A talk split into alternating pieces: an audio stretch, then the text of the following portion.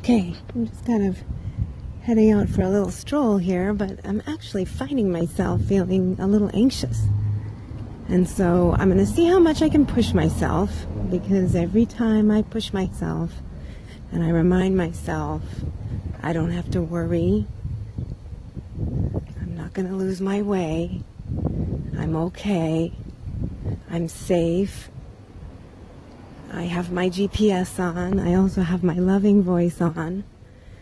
And um, usually that's enough to get me through. So I'm going to give it a shot. And um, I don't have to go as far, but I did do a long walk this morning. So it always kind of frustrates me when I'm like, why am I feeling kind of oddly anxious? So I am going to Let's see, I'm trying to decide what to do. I can go this way, and again, I can feel it building up. It's okay. Ron knows that I'm anxious. See, I can feel it. That's interesting. But you know what? It's okay. And as I am having like anxiety, talking, walking,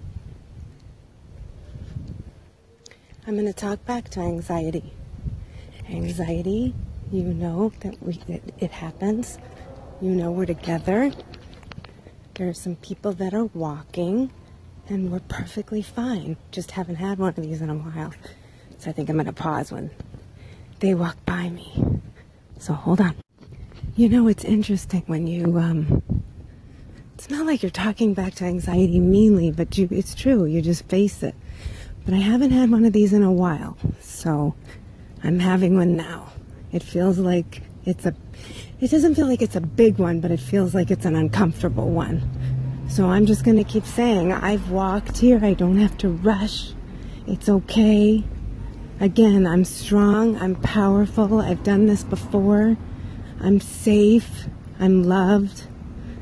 These are the things we need to tell ourselves when we go through these anxiety attacks because of course the sadness can stir up and it can be a little bit intense. So I'm having it right now. It's uncomfortable, but I'm taking deep breaths and I'm walking. Um, I just made it around one block, but I didn't think I was going to be able to. That was really weird. I'm having, um, I don't like it because I was feeling so good today. I did such a a big, um, I, I just did such a big walk today that I felt really good about myself. You know, it wasn't scary. But now I'm kind of feeling scared. Whew. So, uh, it's okay. I can look over into, the actually just past one of my friends' apart houses and I can see the light on, which is so nice to see. And again, I don't have to, um, I don't have to push myself. I can do what I need to do. I see my block. I'm walking. It's okay. I have to push through it though.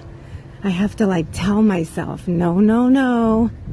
Anxiety, you do this. You're very quick to make me feel like I can lose it, but I know exactly where I am. I know the houses. I know the streets. I'm safe. If I continue, it will pass. And if it doesn't pass, it's okay.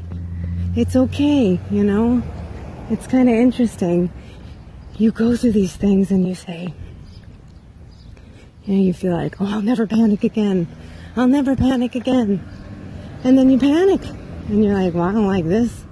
This is not comfortable, and I'm having it right now. And you know what's actually happening?